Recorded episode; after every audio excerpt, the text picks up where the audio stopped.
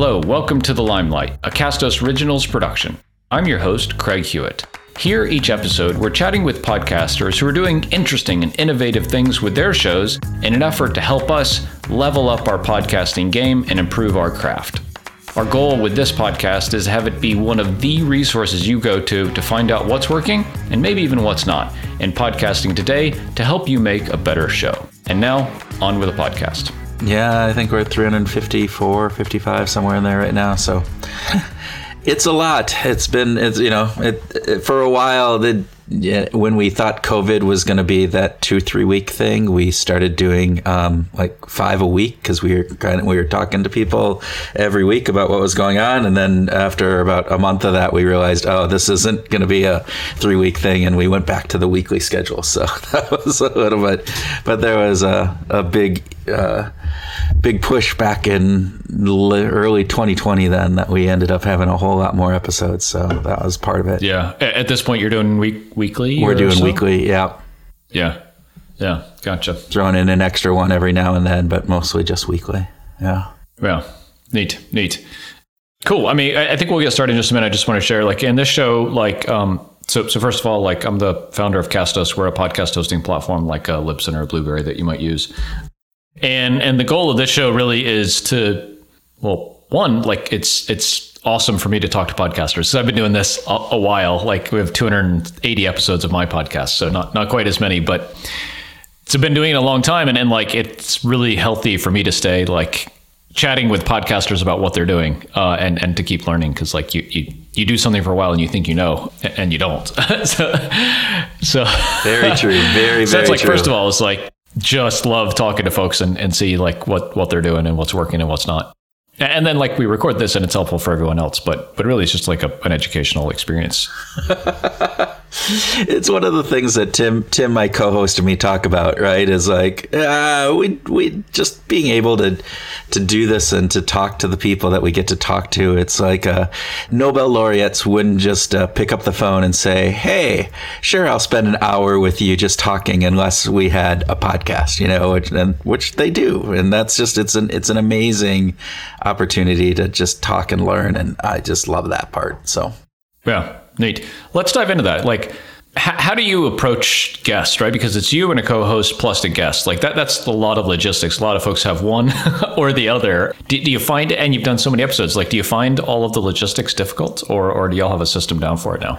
And uh, the logistics are always, uh, never easy for the most part. There's always scheduling difficulties. We try to do you know, our recording on Friday mornings, we try to get into a routine and, and have that going. And so we schedule those in advance, but uh, there are always the, the outliers. There's always the changing in schedules. There's always the confusion. So there's always something that goes on that you just have to remain flexible and you have to be able to uh, accommodate different, you know, again, interviewing people around the globe. We're talking to somebody next week um, from Brisbane, Australia. So we're all right. So how are we going to do the time schedules? All right. So he's getting up day, early? He's a day ahead. so eh, so all of those factors that come into play, uh, and uh, it's yeah.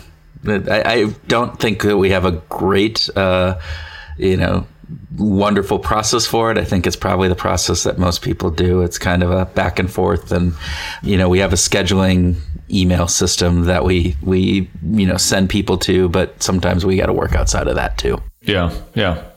How about like you mentioned like Nobel laureates and, and like high profile people? I mean, I knew some of the people on your site and I'm not like in that space. But like, h- how does the pitch go? Like, hey, do you want to come on our podcast and talk about this thing? Like, do you have a couple of topics that you pitch to them or or like what because i think that's something that folks struggle with is like hey i want to have this person on how do, what does that look like yeah we have a different approach depending on people. So we we're approached a lot ourselves, but obviously there's people that we want to go after and to try to get on the show that we think are going to be really good get really good guests.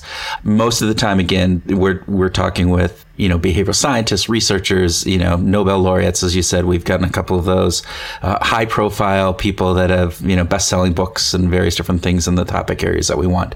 So when we do this, we always, we, we try to bring some of the behavioral science that we we talk about on the show into that.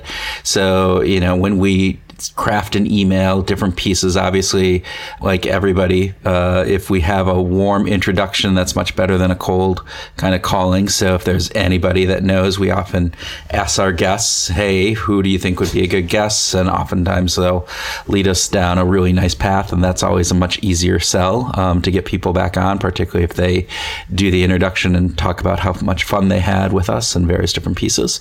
But two, one of the things is, as you you mentioned, we, we don't necessarily pitch a topic unless we know they have a book or something coming out most of the time the really top tier ones you know aren't necessarily that but we will talk about their research. So we'll talk about how we have been fans of you know their research and maybe bring in some very specific elements around that to say hey this paper from you know 2006 really inspired us to think about things in a different way. We'd love to talk to you about that or anything else. And then the other part that we do is we do social proof and we talk about the we mention, all right, we've won awards. We mentioned that, you know, it's a casual, fun thing, but we also get into, and we've had these other guests on the show. And as you said, like you hopefully recognize some people and you're not in the space.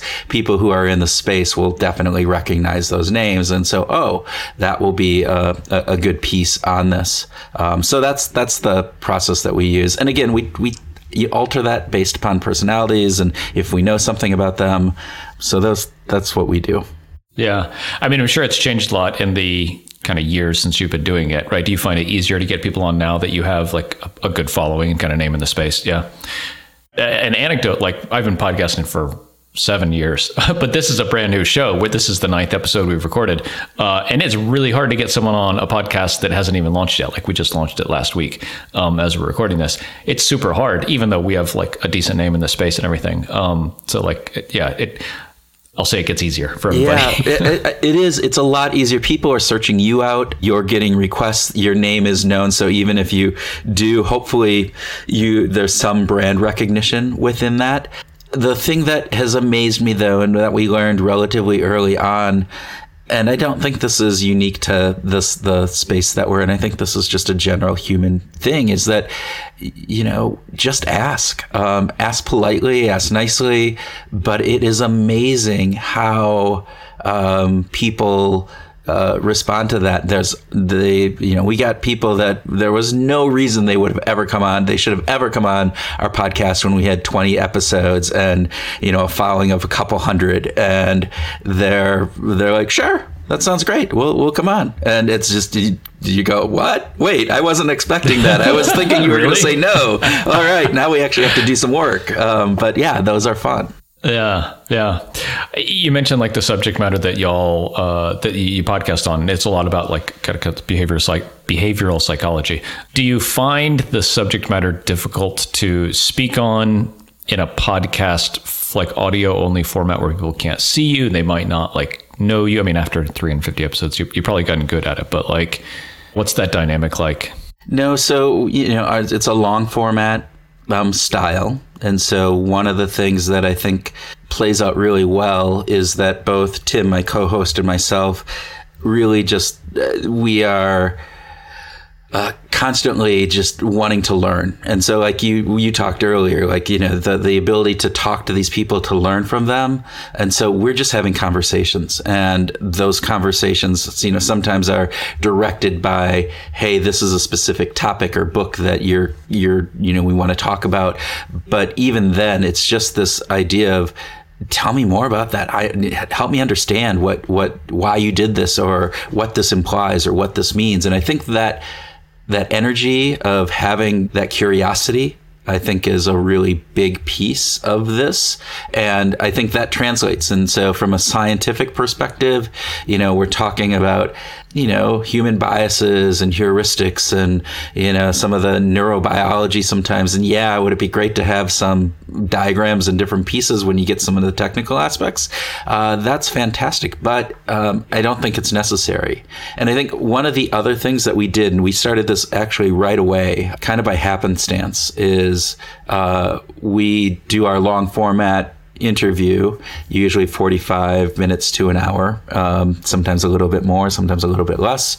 Uh, but then we in post production, Tim and I do what we call a grooving session, where we then take what we heard, and so we publish the the long format in its entirety, uh, and then we go and we groove on it. Basically, it's behavioral groove. So we're grooving on what we learned, and so if it gets really technical in the conversation, in the grooving session, we'll try to break that down into more common language and implications. And if we we often talk to people who are maybe less on the research side and on application side, or, or as we call accidental behavioral scientists sometimes.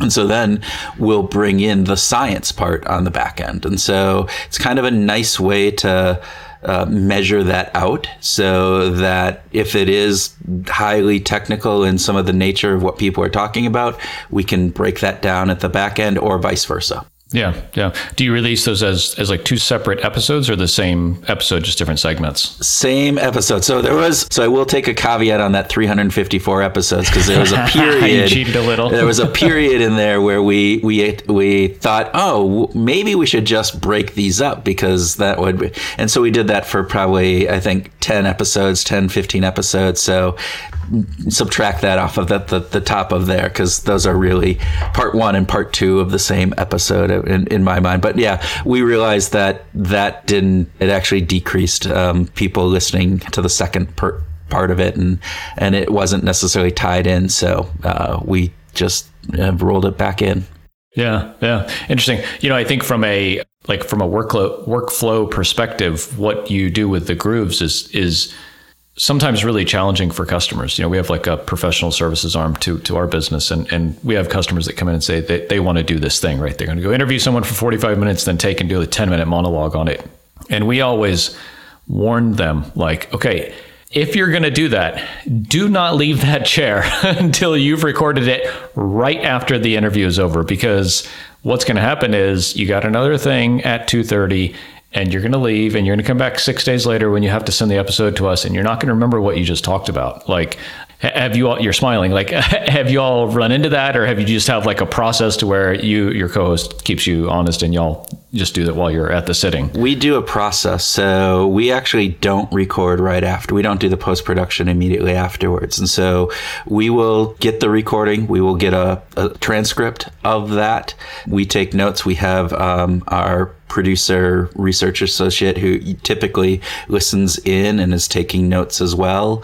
And so then what we do is is we will actually sit down after the fact, go through the transcript, kind of highlight areas that we want to pull out, set up an outline. So we actually, we're not scripting the grooving session, but we're outlining it and then we're bringing in. So again, as I talked about, part of it is if there isn't, if we don't get deep into some of the science, or even if we get into the science, um, we might bring in tangential science. So we, we will, and again, I, am sounding very technical on here and, and, and it's not, but we will often bring in like, oh, this references is, you know, this paper from 2018 and here's, you know, that was by these authors or we'll bring in some of those pieces. So we'll actually do that research prior to doing the grooving session so that we have that and we can talk intelligently about that.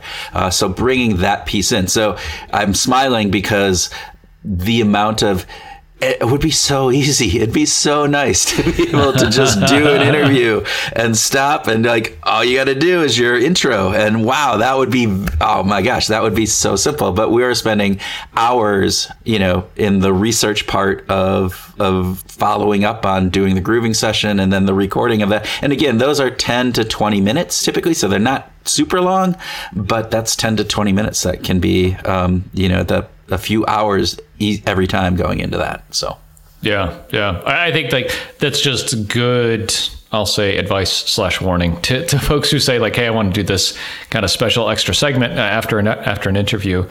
It's like we, we say it's just as much work as doing a full interview. So like uh, it's great. It's it's a huge value to the listeners, I think, but but but it's a it's just a ton of work. Um, so kudos to y'all for, for pulling it off. yeah yeah, it's uh, uh, to that point. I would I would echo that. It I, I think there's a huge value in that, but I also that the amount of effort going into that part might not be on par, but pretty pretty close to the interview itself. So you're you're doubling your workload.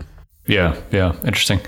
I'd like to ask about how the the podcast kind of serves you and Tim professionally. Like, like what's the dynamic there with like your your kind of professional life? Uh, like, how does the podcast interact or, or kind of serve that? Yeah, so so Tim and I started it. Actually, it was just on a we we didn't even plan to start it. We were doing a meetup locally here in Minnesota, which was we wanted to. Tim had left his job and started a consultancy. I'd been having a consultancy.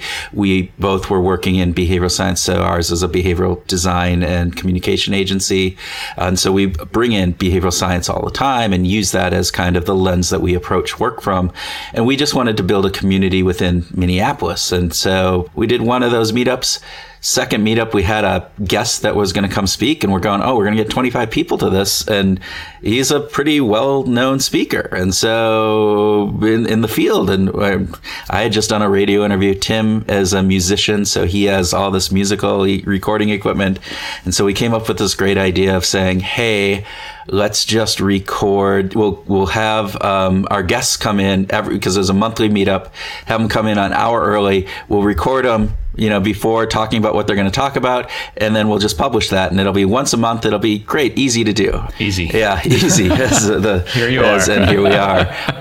and the meetup we don't even do anymore. And so, uh, but the concept was building that community, and so the community for us is still really kind of key on this and so again, the the fact that we I have a podcast, Tim has left his consultancy and, and, is now the the head behavioral scientist at a large bank, but still by the by having that community, um, we've expanded our reach into who we can tap into, the insights, as you said, just kind of learning from this. I'm constantly amazed at the insights that we're getting from the the interviews that you know it directly applies to the work that we're doing with our clients. And so I can take what we heard on Friday and Monday we're applying some of those insights into some of the work that we do. And the the context and the the other pieces, you know, we've gotten connections and some of that has led to work. You know, we'd like more of that. It it it isn't uh, a sure thing, but it definitely has led to work, but it it's led to increased kind of exposure, increased um, kind of feelings of of uh, expertise that we have and that we can bring to to the table. Yeah, yeah, interesting. What advice would you give folks? Because I think a lot of people are in, in a similar boat to you, right? They have uh, like an agency or consultancy, they're professionals. They have a podcast or wanted to get a podcast, but I think a lot of folks are still kind of like scared about like, hey, how will I be perceived in my space if I start a podcast and I'm talking outside of work about you know professional things like what advice would you give someone in a in a similar position to where you were? Like hey i want to start this thing. I want it to have an impact on my business but i don't want to sell out. I don't want to seem like i'm selling something. And like just offer value and hopefully like things things come back to us. Yeah and i think to to the the latter part is really important because i think for most listeners if they if they feel like you're trying to sell them it's it it kind of isn't going to be as as impactful. It's a your your podcast is going to not be as successful. So with that, for the people who are doing it, is is one just make sure that you have some passion around it. If if if this is a project management, uh, you know, if it's around law, if it's around whatever it is, just make sure you have passion around it and you're not trying to do it because, oh, if I do this, I will be, get more sales or uh, I'll be perceived as an expert. You need to really have that that curiosity and that idea, particularly if it's going to be an interview style one where you're talking with people, and then just give it time again, I think the biggest, and you probably have better, you know, stats on this, but the amount of people who start and then don't continue. Um, part of it is you realize, oh, this isn't as easy as just recording an hour long yeah. thing and then it's done. no, it's it's a lot more in in a lot more goes into it than that. So, but that it's that long term and you start to build up and keep those open up the the channels to your listeners and and have those conversations because some of those conversations we have had people you know over the years where we're continuing different conversations and eventually sometimes that leads into hey i have this you know uh, i was talking to a friend and they have this this issue and all of a sudden you can get some business from it if that is indeed what you're trying to do that would be my my recommendations yeah, I think that's great advice. Cool place to wrap it up for me. Kurt Nelson of Behavioral Grooves, where can folks check out kind of more about you and the podcast? Behavioralgrooves.com? Behavioralgrooves.com. Um, we are on Twitter at Behavioral Groove without the E or the S. Um, they had to truncate that. Uh, so we're out there as well. Yeah, and uh, any of the traditional podcasts, places where you listen, it just, you know, we're, we're up there. So awesome. Thanks so much. I appreciate it. Yeah, thank you, Greg. Appreciate it. Thanks so much for tuning in to another episode of The Limelight. If you're enjoying this show, check out our other podcasts we have in the Castos Originals Network at castos.com slash podcasts. We'll see you next week.